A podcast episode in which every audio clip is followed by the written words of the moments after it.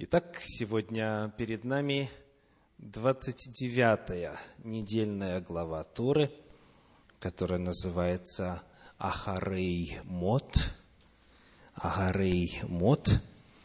И она вбирает в себя три главы из книги Левит, из книги Вайкра. 16, 17 и 18. Сегодня я приглашаю вас в самом начале прочитать первые два стиха из 16 главы книги Левит. Первые два стиха. «И говорил Господь Моисею по смерти двух сынов Аароновых, когда они, приступив с чуждым огнем пред лице Господне, умерли. И сказал Господь Моисею, скажи Аарону, брату твоему, чтобы он не во всякое время входил во святилище за завесу пред крышку, что на ковчеге, дабы ему не умереть, ибо над крышкою я буду являться в облаке. В самом начале 16 главы все то, что дальше Господь повелевает через Моисея Аарону и сынам его, связывается с неприятным инцидентом – который имел место с двумя сынами Аарона. Буквально в первом стихе, во втором стихе, в самом начале повеления о дне Йом-Кипур, об очищении святилища, вспоминается вот это событие, когда два сына Аарона погибли.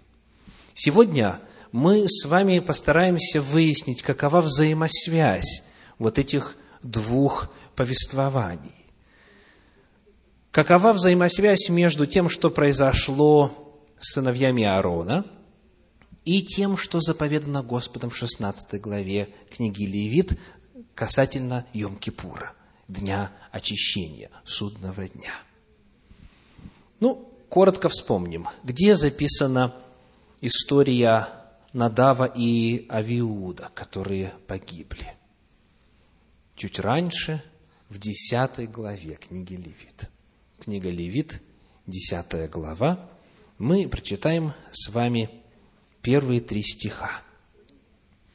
Надав и Авиуд, сыны Аароновы, взяли каждый свою кадильницу и положили в них огня, и вложили в него курений, и принесли пред Господа огонь чуждый, которого Он не велел им. И вышел огонь от Господа и сжег их, и умерли они перед лицем Господним. И сказал Моисей Аарону, вот о чем говорил Господь, когда сказал, в приближающихся ко мне освящусь и перед всем народом прославлюсь. А Аарон молчал. Вот, коротко говоря, что произошло с Надавом и Авиудом. И предваряя заповеди судного дня, то, что священник, что первосвященник должен был делать в этот день, Всевышний вспоминает именно эту историю. И сегодня нам нужно будет с вами выяснить взаимосвязь. Коротко говоря, Надав и Авиуд нарушили законы, имеющие непосредственное отношение к Йом-Кипуру. Сегодня мы с вами выясним причины гибели сыновей Аарона и посмотрим, какими могут быть практические выводы, нравственные уроки для нас с вами сегодня. Причины гибели сыновей Аарона. Ну что ж, почему Господь эти две истории связывает? Вот что об этом говорил Равин Илязар бен Азария. Он разъясняет эту взаимосвязь при помощи притчи. Больного посетил врач. Сказал ему врач, не ешь холодного и не лежи там, где сыро. Пришел другой врач и сказал ему, не ешь холодного и не лежи там, где сыро, чтобы тебе не умереть, как умер такой-то и называет имя человека, который больному знаком. Это последний дальше говорит, Элиазар бен Азария, подействовала больше, чем первое. Поэтому сказано, после смерти двух сынов Аарона. То есть, иными словами, согласно вот этой притче, которая приводится в качестве попытки объяснить взаимосвязь между этими двумя событиями, у Аарона есть опасность повторить печальную судьбу своих сыновей. Если он не выполнит все законы и правила, которые существуют для выполнения соответствующего служения. То есть эти две истории не случайно связаны. Они связаны внутренней природой. Это одно и то же действие. То, что сделали Надав и Авиуд, и то, что должен делать Аарон в Йом-Кипур, это тождественные по своей природе действия. Но Надав и Авиуд сделали их неправильно, и Господь говорит, чтобы тебе не умереть, как вот они погибли, нужно делать вот так-то и так-то и так-то. Потому получается, что законы 16 главы книги Левит – это рассказ о том, как они должны были поступить, и если бы поступили так, не погибли бы. 16 глава дает нам чуть больше информации и разъясняет, почему же произошла эта трагедия в семье первосвященника. У него было четыре сына, и половина из них погибла. Ну что ж, это общий принцип подхода к истолкованию этих законов в 16 главе книги Левит. А теперь давайте посмотрим на конкретные причины гибели сыновей Аарона – Возвращаемся снова ко второму стиху 16 главы. «И сказал Господь Моисею, скажи Аарону, брату твоему, чтобы он не во всякое время входил во святилище за завесу пред крышку, что на ковчеге, дабы ему не умереть». Итак, первая проблема какая? Не во всякое время. Первая причина, соответственно, по которой эти сыновья умерли – заключалась в том, что они вошли туда не в правильное время. Первая причина – они вошли туда не в то время. Вошли не по заповеди Господней, когда-то в какую-то дату, в какой-то день, который Господом не было предусмотрен. Современные верующие, в особенности многие в христианстве, скажут, какая разница – Господь сказал, помни день субботний, а мы на соборах постановили помнить день воскресный. Можно и в пятницу собираться, и среду объявить святым днем, и в любое время. Верно то, что собираться во имя Господне в любое время можно, но собираться для священного действия и назвать святым время, которое Бог не назвал святым, чревато серьезными последствиями. Бог очень серьезно относится к времени. Он время установил как способ взаимоотношений с нами, с людьми. И что касается священников, то они должны были все делать в строго определенное время. Нельзя святилище очистить 9 числа 7 месяца библейского календаря или 11. Нужно обязательно только 10, не раньше не позже. Итак, вспоминая, как погибли Надав и Авиуд, Бог Аарону через Моисея говорит, не во всякое время входи, чтобы тебе не умереть, как они умерли. Отсюда мы узнаем, что они неправильно сделали. Мидраш так и пишет. Не войдет в святая святых во всякое время, но только с облаком курения в день искупления. И вот в 16 главе книги Левит как раз указывается этот день, стихи 29 и 30. 16 глава, стихи 29 и 30. «И да будет все для вас вечным постановлением. В седьмой месяц, в десятый день месяца смиряйте души ваши и никакого дела не делайте, ни туземец, ни пришлец, поселившийся между вами, ибо в сей день очищают вас, чтобы сделать вас чистыми от всех грехов ваших, чтобы вы были чисты пред лицем Господним». Итак, первая причина гибели сыновей Аарона – это то, что они вошли во святилище не в урочное время, не тогда, когда Господь повелел. Вторая причина.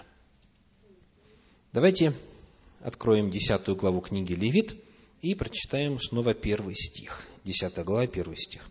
«Надав и Авиуд, сыны Аароновы, взяли каждый свою кадильницу и положили в них огня, и вложили в него курений, и принесли пред Господа огонь чуждый, которого он не велел им». Вторая причина, которая открывается в Торе – чуждый огонь. И это понятие стало нарицательным – чуждый огонь. Оно часто используется в богослужебном контексте, в проповедях и так далее. Что это такое? Что такое чуждый огонь? Ну, во-первых, посмотрим, какое было предписание. Какой огонь и какое курение нужно было совершать. 16 глава книги Левит, стихи с 11 по 13. Левит, 16 глава, стихи с 11 по 13. «И приведет Аарон тельца в жертву за грех за себя, и очистит себя и дом свой, и заколет тельца в жертву за грех за себя». То есть, начинается с жертвоприношения, и, соответственно, это жертвенное животное, части его, жир, курдюк, почки и так далее, сжигается. Жертва за грех. Дальше. «И возьмет горящих угольев полную кадильницу с жертвенника, который пред лицем Господним, и благовонного мелко истолченного курения полные горсти, и внесет за завесу, и положит курение на огонь пред лицем Господним, и облако курения покроет крышку, которая над ковчегом откровения, дабы ему не умереть». Видите, снова эта тема повторяется. То есть, вот как нужно было сделать. Нужно было, во-первых, воспользоваться углями. Откуда? Жертвенника. Углями жертвенника.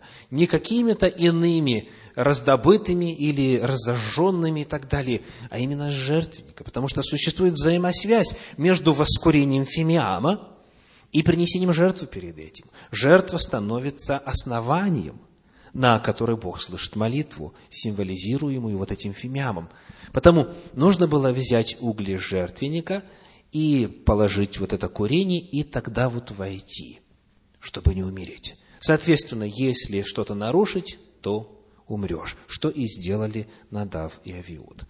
Они взяли какой-то огонь, неизвестно откуда, взявшийся, но не с жертвенника, и вот в этом они нарушили волю Божью.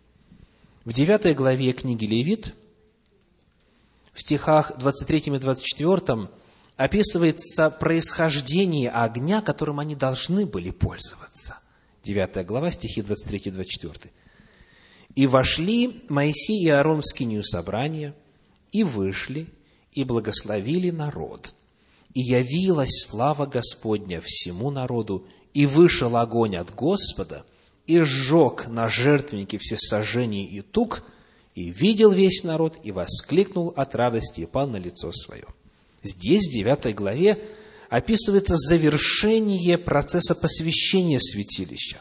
Все было приготовлено, и огонь этот был небесного происхождения, божественного происхождения.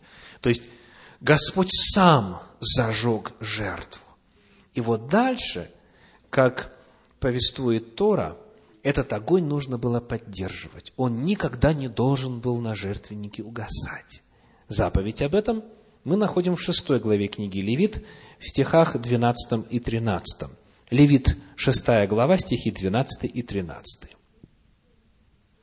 «А огонь на жертвеннике пусть горит, не угасает, и пусть священник зажигает на нем дрова каждое утро – и раскладывает на нем все сожжения, и сожигает на нем тук мирной жертвы. Огонь непрестанно пусть горит на жертвеннике и не угасает. То есть, в конце 9 главы, прямо перед рассказом о поступке Надава и Авиуда, говорится о том, откуда взялся огонь. Сам Бог зажег огонь. И вот они должны были взять огонь жертвенника и дальше совершить все, что необходимо было. То есть, они взяли какой-то свой огонь. Послушайте, как эту картину описывает классический иудейский комментарий Санчина. Надав и Авигу не взяли угли, оставшиеся от тех дров, которые лежали под жертвами, и сгорели от спустившегося с небес огня, а разожгли на верхней площадке жертвенника другой костер и набрали из него в свои совки горящие угли. В их действиях выразилось пренебрежение к тому чуду, которое Всевышний по великой любви сделал для своего народа.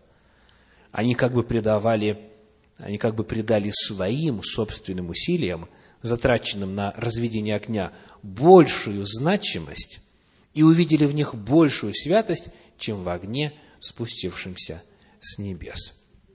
Итак, первая причина гибели сыновей Аарона заключается в том, что они вошли не в то время.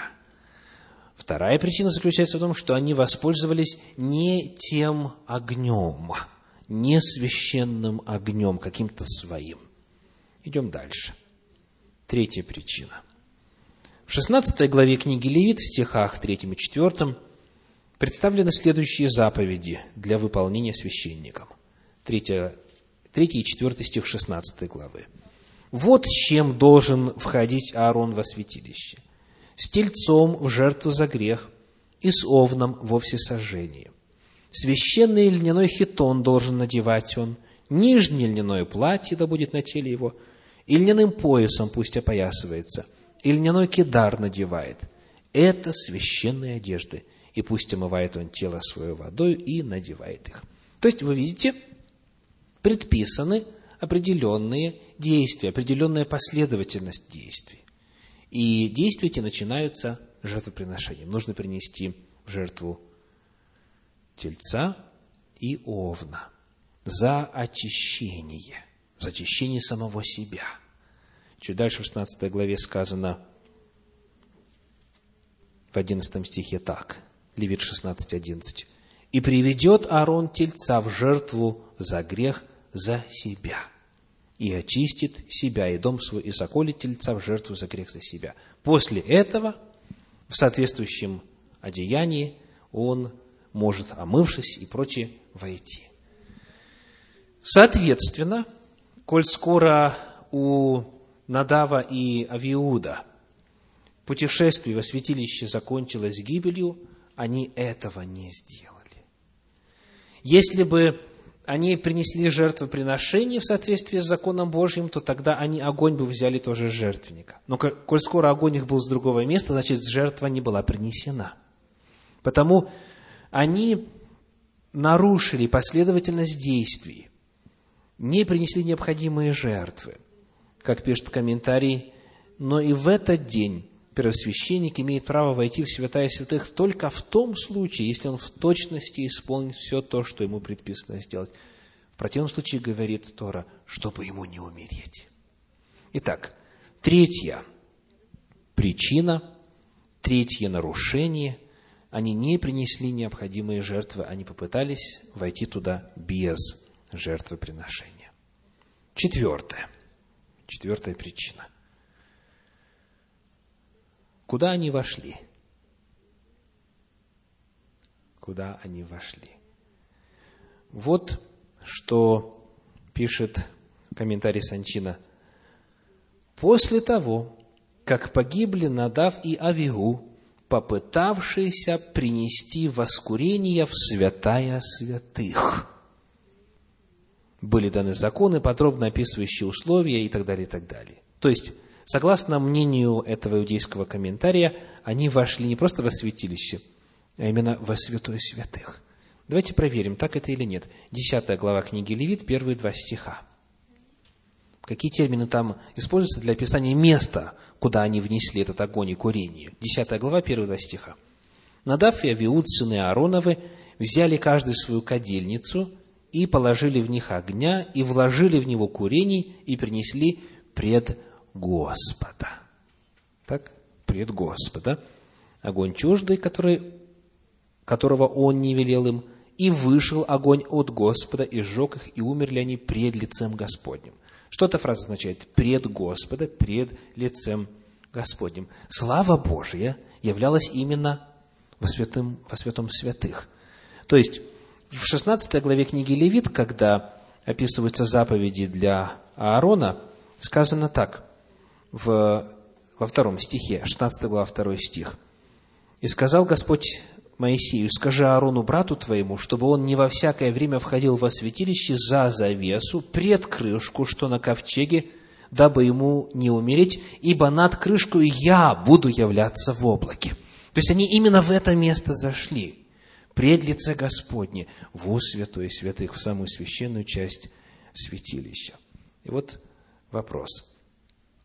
Имели ли они право туда заходить? имели ли они право туда заходить.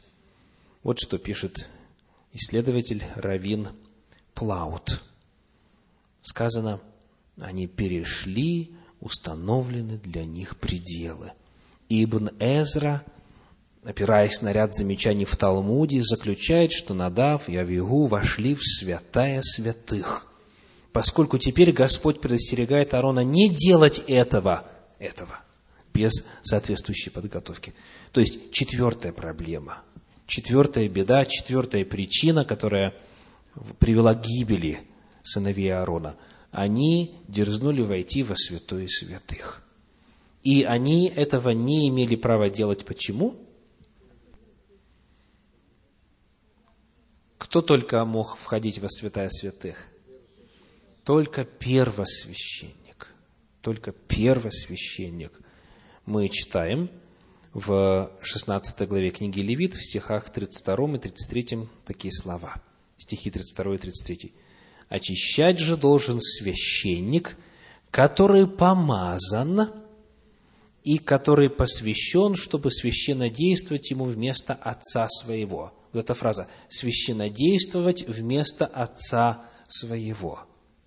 Когда Майкл сегодня читал этот отрывок в английском переводе, то там прозвучала фраза «high priest», первосвященник, и это соответствует подлиннику. То есть очищать может только первосвященник. Священники могут входить только в первое отделение, во святое, но за завесу, внутреннюю завесу, только первосвященник может заходить. У Надава и Авиуда не было права заходить туда внутрь. И это четвертая причина, по которой они погибли. И есть еще одна, пятая и последняя. Десятая глава книги Левит, стихи с 8 по 11. С 8 по 11. «И сказал Господь Аарону, говоря, «Вина и крепких напитков не пей ты и сыны твои с тобою, когда входите в скинию собрания, чтобы не умереть». Вы видите взаимосвязь? Десятая глава описывает, как умерли эти сыны, и сразу же после этого Господь предостерегает, вина и крепких напитков не пей, когда входи во святилище, чтобы не умереть. То есть, чтобы не повторить то, что произошло с Надавом и Авиудом. И дальше сказано, это вечное постановление в роды ваши, чтобы вы могли отличать святое священное от неосвященного и нечистое от чистого, и научать сынов Израилевых всем уставам, которые изрек им Господь через Моисея. Вот что говорит Мидраш. Мидраш обращает внимание на то, что сразу же за рассказом о смерти Надава и Авигу Тора говорит о запрете Коганам служить в храме, если они пили вино или другие пьянящие напитки. Из этого делается вывод – что преступление Надава и Авигу состояло именно в этом. Они вошли в мешкан во святилище, выпив вино. Ну и теперь все становится понятно. Когда человек находится в состоянии алкогольного опьянения, как говорит Тора, он не в состоянии отличать священное от несвященного, чистое от нечистого и так далее. Пятая причина заключается в том, что они находились в состоянии алкогольного опьянения – и, как вы знаете, в этом состоянии человек может вести себя неадекватно, дерзко, высокомерно и прочее. Они дерзнули сделать то, что им нельзя было ни по статусу, ни по времени, ни по предписаниям о том, как нужно туда входить и так далее. Давайте повторим. Первая причина. Вошли не в то время. Чему учит нас это обстоятельство, этот факт? Бог трепетно относится ко времени. Он в Торе очень ясно расписал литургический календарь. Когда служить, в какой день и порою даже в какое время дня. Потому у человека, который знает, что Новый Завет по своей сути есть вписание законов Торы в сердце, так сказано, да? Заключу Новый Завет и впишу законы мои, постановления мои, заповеди мои в мыслях и в сердца. Вот в чем суть Нового Завета. Человек, живущий в Новом Завете, должен также трепетно относиться ко времени, которое установлено Господом. Вторая причина, помните какая? Принесли не тот огонь. Не тот огонь. Скажите, какая разница между пламенем и пламенем, между огнем и огнем, дровами и дровами, углями и углями? То есть, внешне говоря, ну, все одинаково. И кто-то мог бы сказать, ну, подумаешь, то же самое ведь делаем. Оказывается, можно делать даже то же самое, но действие это может быть совершенно иной природы. Какой урок для нас?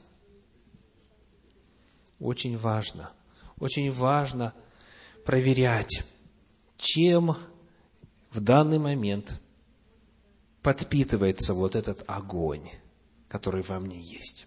Чем? Духом Святым, Духом Всевышнего, амбициями моими, может быть, осознанием своего превосходства над всеми прочими и так далее. Много может быть вариантов. То есть, человек может совершать служение Всевышнему, будучи движим совершенно иной силой.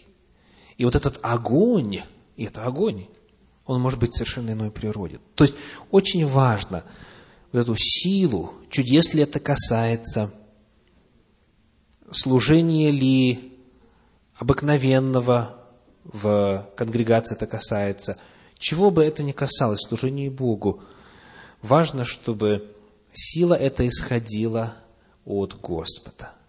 Надо себя проверять, что это, откуда это, чье это. Какова третья причина?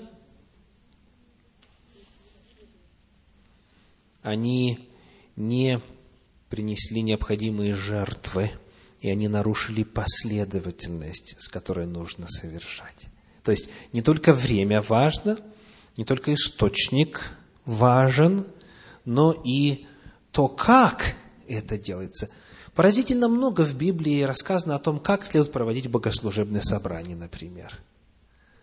И эти отрывочки даны не для того, чтобы нам знать, как они когда-то это проводили – те, кто жил там в пятом веке нашей эры, или, может быть, в первом веке нашей эры и так далее.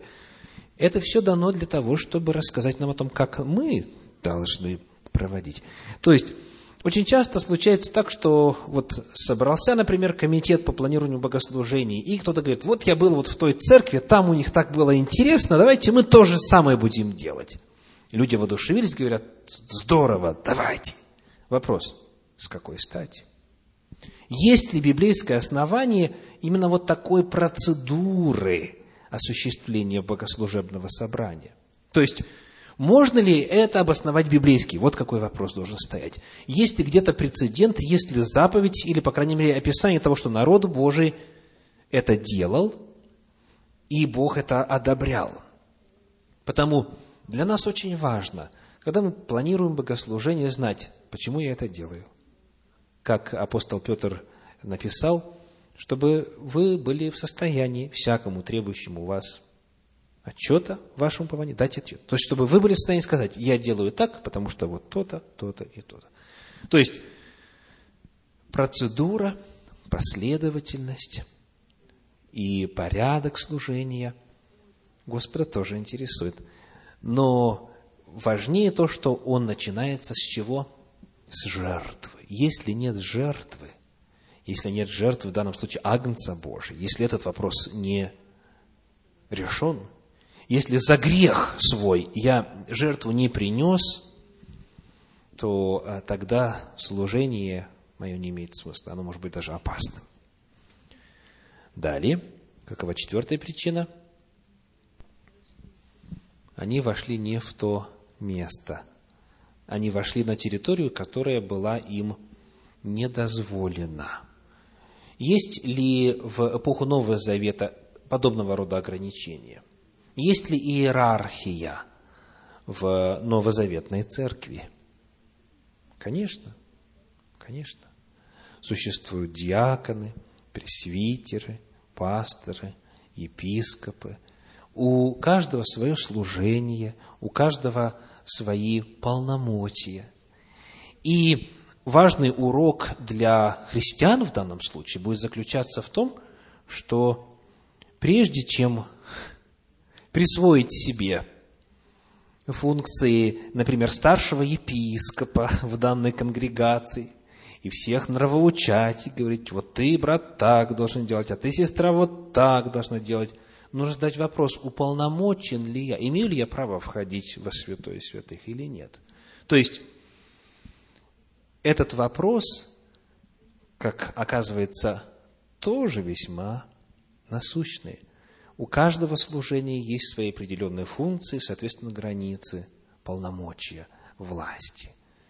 И это до сих пор существует. Потому что сказано, это послание Ефесянам, 4 глава, начиная с 9 стиха.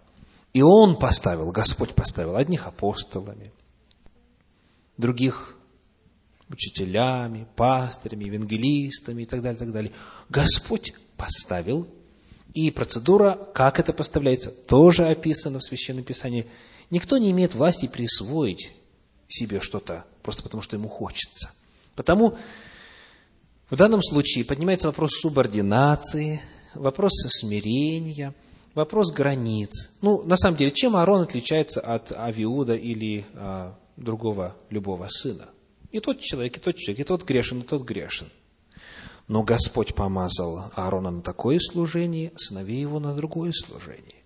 И потому, если кто-то принимает на себя больше, чем Господь дал, может все закончиться печально. Это была четвертая причина. И пятая какая? Алкоголь. Алкоголь. Ну, думаю, тут комментарий э, излишен будет, правда? Понятно, что находясь в состоянии алкогольного опьянения, человек не в состоянии различать святое и не святое. И вот теперь вопрос. А наказывает ли так же сурово так же сразу, так же резко, так же на месте Господь в эпоху Нового Завета. Книга Деяний апостолов, 5 глава, 1-11 стихов. Очень яркий пример. Деяния апостолов, 5 глава, 1-11 стихов.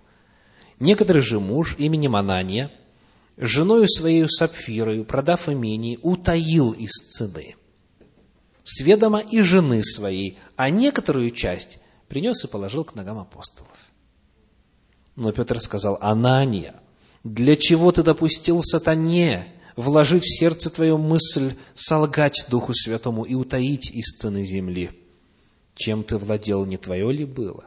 И приобретенная продажу не в твоей ли власти находилась? Для чего ты положил это в сердце твоем? Ты солгал не человеком, а Богу. Услышав сие слова, Анания пал бездыханен. И великий страх объял всех, слышавших это. И встав, юноши приготовили его к погребению и, вынеся, похоронили. За какой грех? Ты солгал. Причем обман здесь даже не в таком откровенном, прямом смысле – он просто сделал вид, что жертвует все, в то время как на самом деле только часть жертвовал. То есть, когда уже описывается разговор Петра с его женой, он там задает вопрос, за какую сумму вот вы продали, за такую-то? Вот. И из, этой, из этого разговора видно, что у Анании с Петром тоже такой разговор был перед этим. Потому что Петр знает сумму, да, то есть она не объявил. Потому тут а, ложь, ну, многие бы сказали, не очень-то и серьезная, да, вот какая разница? Вот, кто-то хочет 500 тысяч пожертвовать, а кто-то всего, скажем, 200. Каждый имеет право. Но вопрос тут заключается в том, что это была все-таки ложь. Ложь. И, представляете, на месте, тут же, сразу же, за ложь, за такой, казалось бы, ну, не очень и серьезный грех, как некоторые сказали бы, умер человек. И дальше, часа через три, я читаю седьмой стих, после сего Пришла и жена его, не зная о случившемся. Петр же спросил ее, скажи мне, за столько ли продали вы землю? Она сказала, да, за столько. Но Петр сказал ей, что это согласились вы искусить Духа Господня? Вот входят в двери погребавшие мужа твоего, и тебя вынесут. Вдруг она упала у ног его и испустила дух. И юноши, выйдя, нашли ее мертвую, и, вынеся, похоронили подле мужа ее и великий страх объял всю церковь и всех слышавших это. Скажите, всегда ли так случалось? Нет. Но так случалось. Всегда ли в эпоху Ветхого Завета Бог сразу наказывал? Нет, не всегда. То есть между эпохой Нового Завета и эпохой Ветхого Завета нет абсолютно никакой разницы в том, как Бог относится к греху. Любое малейшее нарушение достаточно для того, чтобы человек был повинен в смерти. Но Бог и тогда милость являл, и сейчас милость являет. Но урок для нас заключается в том, что Бог не изменился. Все осталось так же, как и во времена Торы. Итак, сегодня – мы с вами рассмотрели историю, которая, на первый взгляд, кажется отдаленной и по времени, и по смыслу от нашей ситуации, но вновь, как и всегда, увидели, что она имеет непосредственное к нам отношение, потому что Тора – книга вечная. Она содержит законы жизни на все времена. Потому я приглашаю вас анализируя свой духовный опыт, свою жизнь пред Всевышним, свое служение Ему, посмотреть, нет ли таких или подобных ошибок и причин, которые могли бы привести к непоправимому. Бог милостив. Но в третьем стихе 10 главы книги Левит написано, Левит 10.3, и сказал Моисей Аарону, вот о чем говорил Господь, когда сказал, в приближающихся ко мне освящусь и перед всем народом прославлюсь. Третий стих 10 главы. Вот эту фразу «в приближающихся ко мне освящусь и перед всем народом прославлюсь» Бог произносит сразу же после того, как умерли Надав и Эфиуд. Вот они умерли, и Бог говорит, вот о чем я говорил. То есть через Моисея Бог говорит. И сказал Моисей Арону, вот о чем говорил Господь, когда сказал, приближающихся ко мне освящусь. Как вы понимаете эту фразу? О чем идет речь? Чем ближе человек к Богу, чем более официальным представителем Бога человек является, тем ответственнее все его поступки. То есть Господь проявляет святость свою и славу свою тогда, когда наказывает своих служителей. Почему? Потому что от того, насколько верно или неверно они Бога представляют, очень многое меняется в восприятии Всевышнего в народе. Одно дело, когда согрешил человек, который далек от служения или несет, скажем, не очень заметное служение. Но совершенно другое дело, когда служитель на виду находящийся совершает какой-то грех. В приближающийся ко мне освящусь, сказал Всевышний после того, как умерли два священника. В Торе сказано, что если будет блудить девица, живя в доме отца своего, жить интимной жизнью до брака, без брака, вне брака и так далее, то тогда, если это окажется истинным, смерть ей побиением камнями. А что будет, если то же самое делала дочь священника, помните? Сожжение. Есть разница в способе наказания, правда? То есть, везде, где Тора говорит о тех, кто приближается к Господу, о тех, кто служит Ему, о тех, кто знает Его больше, о тех, кто ближе к Нему, всегда говорится и о возрастании степени ответственности. То есть, с познанием Всевышнего возрастает благословение, которое человек получает от Бога, правда? Чем больше человек знает о Боге, чем больше волю Божью знает, тем больше благословений Всевышний изливает в его жизнь. Вместе с тем, когда человек пренебрегает этими законами и этим знанием своим, он также увеличивает и степень своего наказания. Потому для нас сегодняшняя глава – это серьезное предостережение о том, что мы знаем, как используем это знание, как служим, из каких мотивов, каким образом и так далее. Пусть сегодняшняя глава послужит для каждого из нас возможностью сделать паузу и оценить свой духовный опыт – потому что подумать есть о чем каждому. Аминь.